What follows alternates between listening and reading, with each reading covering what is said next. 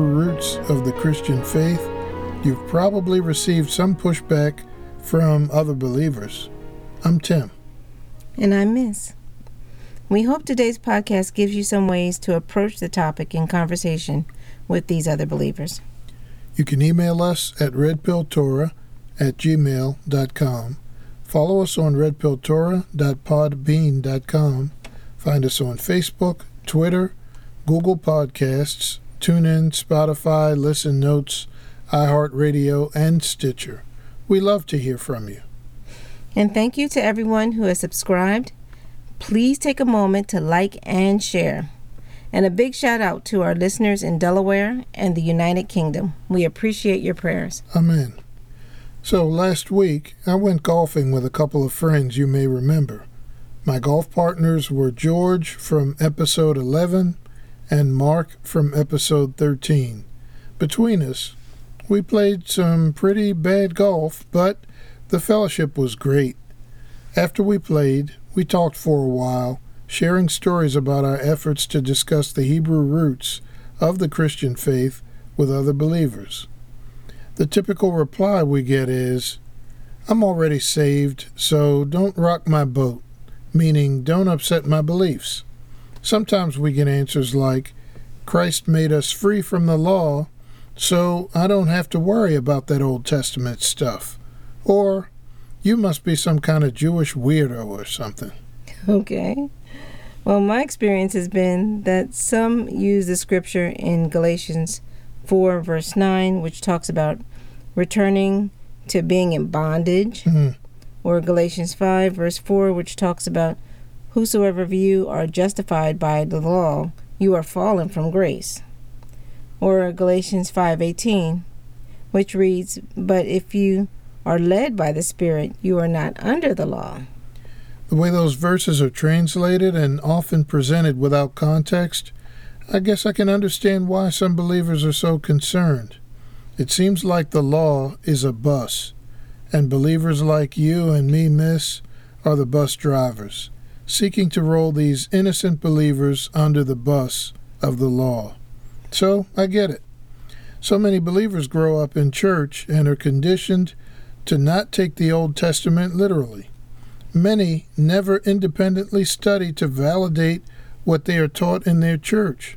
They just accept what's said, assuming it's the gospel, and so they fall in line.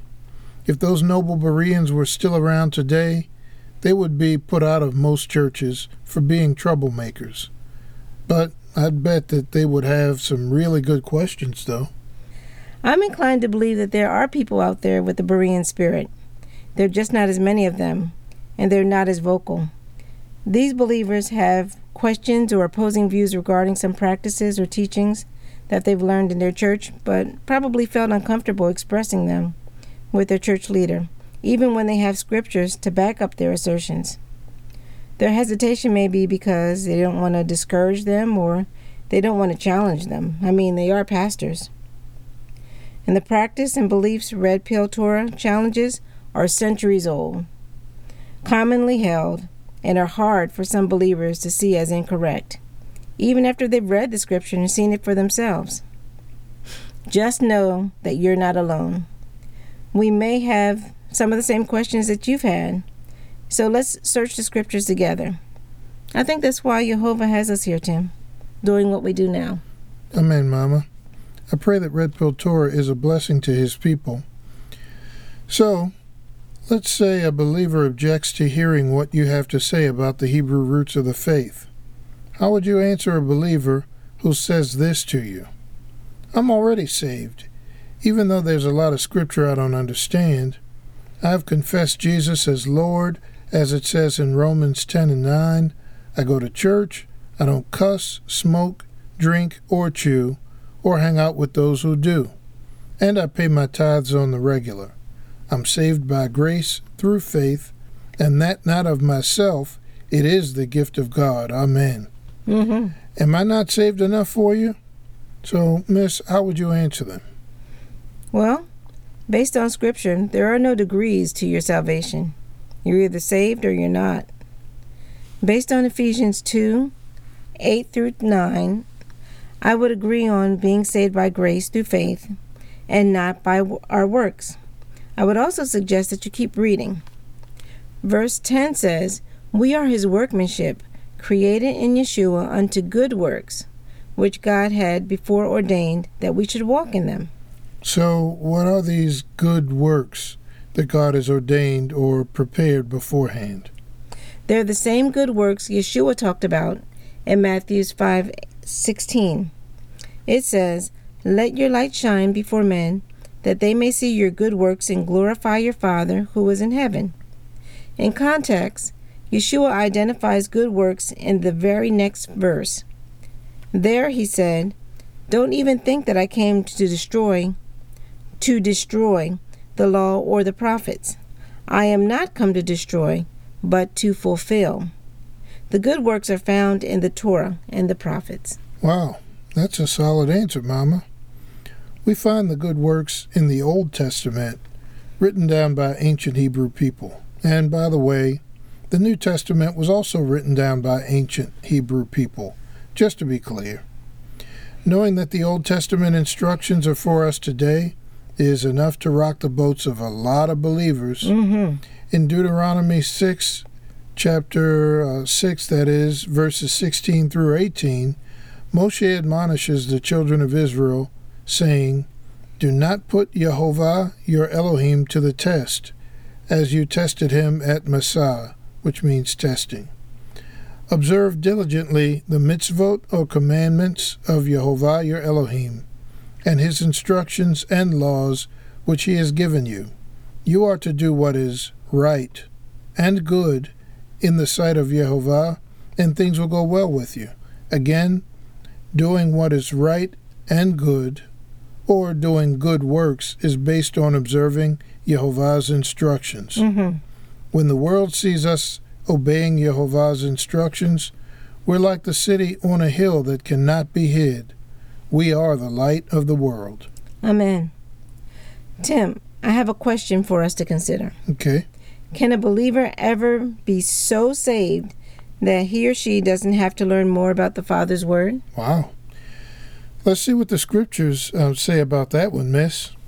Acts chapter 19, verses 1 through 7 in the King James reads And it came to pass that while Apollos was at Corinth, Paul, having passed through the upper coasts, came to Ephesus. And finding certain disciples, he said unto them, Have ye received the Holy Ghost since ye believed? And they said unto him, We have not so much as heard whether there be any Holy Ghost. And he said unto them, Unto what then were ye baptized? And they said, Unto John's baptism. Then said Paul, John verily baptized with the baptism of repentance, saying unto the people that they should believe on him which should come after him, that is, on Christ Jesus.